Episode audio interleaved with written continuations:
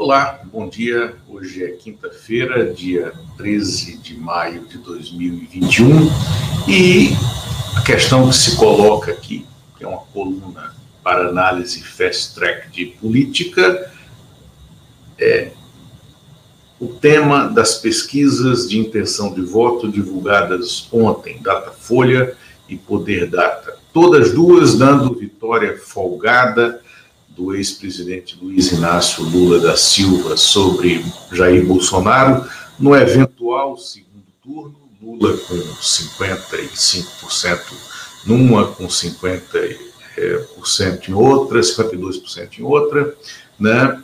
É, no eventual segundo turno, segundo turno que não deverá acontecer entre Lula e Jair Bolsonaro. Ou porque Bolsonaro não estará presente nas urnas de 2022, né, e isso aqui é uma previsão, ou porque, se Bolsonaro insistir em ficar no poder, em permanecer no poder, insistir em ser opção da extrema-direita, tentando capturar a centro-direita e o centro, né, o centro com o qual ele governa e a centro-direita é, é, que ajudou a eleição dele em 2018, não haverá cenário de segundo turno com Bolsonaro, porque o ex-presidente Lula, que hoje é depositário da esperança em visão de retrocesso, ou seja, as pessoas olham para aquele período do Brasil que a gente sempre disse, né, que entre 2003 e 2012 o Brasil foi o melhor lugar para se estar no mundo, e foi, e os índices econômicos de crescimento, de distribuição de renda, os programas sociais provam isso, mostram isso, e há isso na memória dos brasileiros, aliada a uma sensação de profunda injustiça a que o ex-presidente foi submetido, e comparando com esse momento atual, Bolsonaro não é pai para isso. Mas previsões eu vou colocar aqui o que se previa há 28 anos, em 1993. Naves devem chegar a Plutão até 2015. Como nós sabemos, e aqui vai né, é uma, uma bolsa né, é, é, engenheiro de, de obra feita, de lá para cá as naves não chegaram em Plutão, Plutão deixou de ser planeta, foi rebaixado né, na escala, é, é, é, não é mais considerado um planeta. Né? E vou compartilhar aqui uma outra notícia, essa é, é, diz respeito à política e economia, também de 1993, quando o é, ex-presidente, sociólogo, Fernando Henrique Cardoso, tinha acabado de assumir o Ministério da Fazenda de Itamar Franco, né? Em 1993, os brasileiros viveram o auge da hiperinflação, que alcançou 2.500%. Essa série de reportagens que está colocada aí é, é, lembra que naquele dia, 13 de maio de 1993, o Fernando Henrique Cardoso, recém-possado no Ministério da Fazenda, teve uma reunião a portas fechadas de quatro horas de duração com a bancada do PMDB, que era fundamental, era o centrão da época, né? na Câmara e no Senado, jurou que faria alguma coisa contra a inflação, não faria pacote econômico e que a inflação iria cair até o fim do ano, mas talvez a partir de 2004. Naquele momento, Luiz Inácio Lula da Silva, que se opunha ao governo Itamar Franco, que tinha assumido depois da, da CPI do PC, com o impeachment do Collor, né? ele não estava rompido com o Itamar, mas ele era oposição ao Itamar, estava só, solto. Lula era candidato a presidente na eleição que estava marcada para 94, que aconteceu em 94. Existia uma revisão constitucional em curso no Congresso Nacional, revisão que foi é, sabotada pelo mercado financeiro, é, pela, pelo núcleo de operação de poder né? É, e não fizeram praticamente nada nessa revisão, a não ser por causa do medo que eles tinham do Lula, cortaram o mandato presidencial em um ano. O mandato era de cinco anos, em 94, o presidente que fosse eleito seria eleito para um mandato de cinco anos, e cortaram para quatro, por medo do Lula. Não existia o Instituto da Reeleição. Como sabemos, o Instituto da Reeleição foi colocado por Fernando Henrique Cardoso. Fernando Henrique Cardoso estava sentando, se ambientando no Ministério da Fazenda de um país que tinha, naquele momento, dia 13 de, de, de maio de 1993, apontava para uma inflação de 2.500% anualizada. Era o pico, era o auge da inflação brasileira.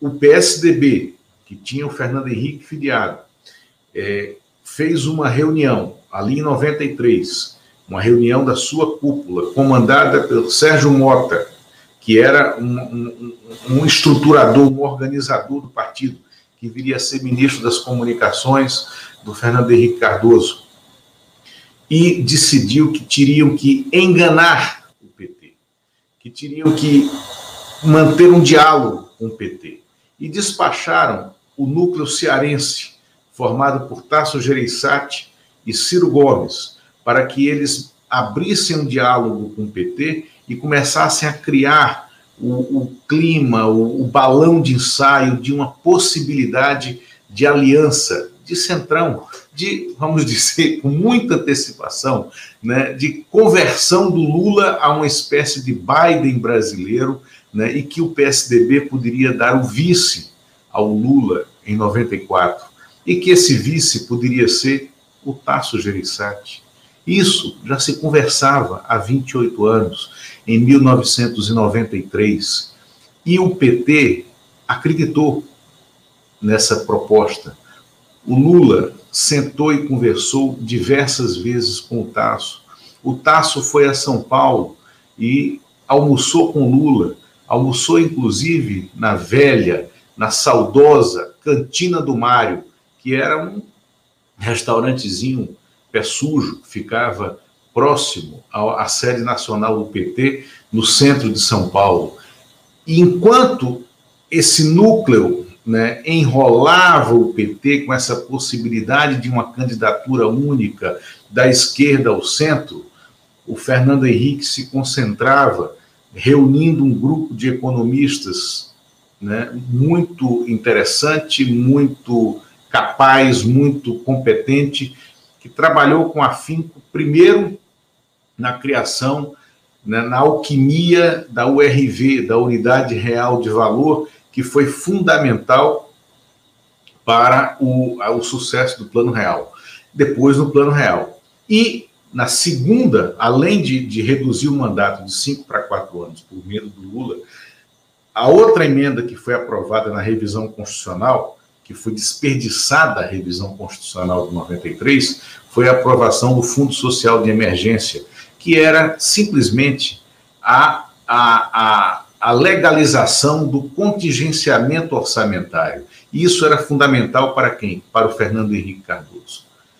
Em abril, no início de abril de 1994, já com a URV na rua, já com a inflação começando a ser controlada, Fernando Henrique deixa o Ministério da Fazenda e se transforma no candidato né, do PSDB. Aí o PSDB deixando claro que estava apenas enrolando o PT nessa conversa de candidatura de centro, né, é, e é candidato a presidente da República. Né, o Real é lançado né? Em junho, o Fernando Henrique assina as cédulas de real, percorre o Brasil. Em maio de 94, o Lula ainda era líder inconteste de intenções de voto no país. E em outubro de 94, Fernando Henrique Cardoso foi eleito em primeiro turno no bojo do Plano Real.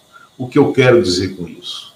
Que é astrologia como a, a, ou é é, é, é, é, engenharia de obra feita, né? a gente prever agora está resolvida a eleição de 2022. Eu acho que o que ficou claro nesse momento é que Bolsonaro é o pior dos candidatos para o lado do centro, à direita e à extrema direita do espectro político. Daí o meu convencimento, ele não será o candidato, porque ele perde.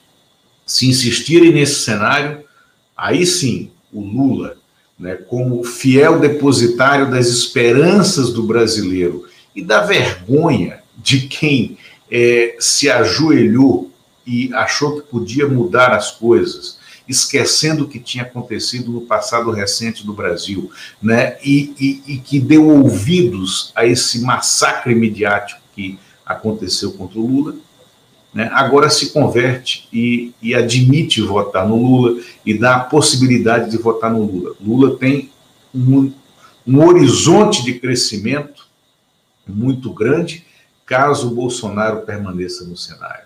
Eu duvido que ele permaneça, por quê? Porque ele no cenário é a derrota certa desse núcleo. Então, vai se construir alguma coisa e vão é, tocar os cantos de sereia para essa construção de um, de um, de um Biden brasileiro, que é uma bobagem. A gente já viu esse filme, esse filme já aconteceu politicamente no país, né? E a esquerda tem que ter maturidade de encarar esse momento e construir o seu projeto de retorno ao poder, sem esquecer que esse projeto passa necessariamente, fundamentalmente, de maneira crucial pela chapa de candidatos a deputado e a senador que ela vai apresentar porque é fundamental chegar à presidência tendo um congresso né, é, permeável né, às propostas que precisam ser feitas, porque o país está em franca destruição. Quem sentar naquela cadeira no dia 1 de janeiro de 2023 terá um Brasil em ruína, herdará uma ruína do Estado brasileiro. É isso. E por isso não está tudo bem para a oposição no ano que vem. Tem muito trabalho pela frente para a construção da viabilidade dessa oposição. Obrigado.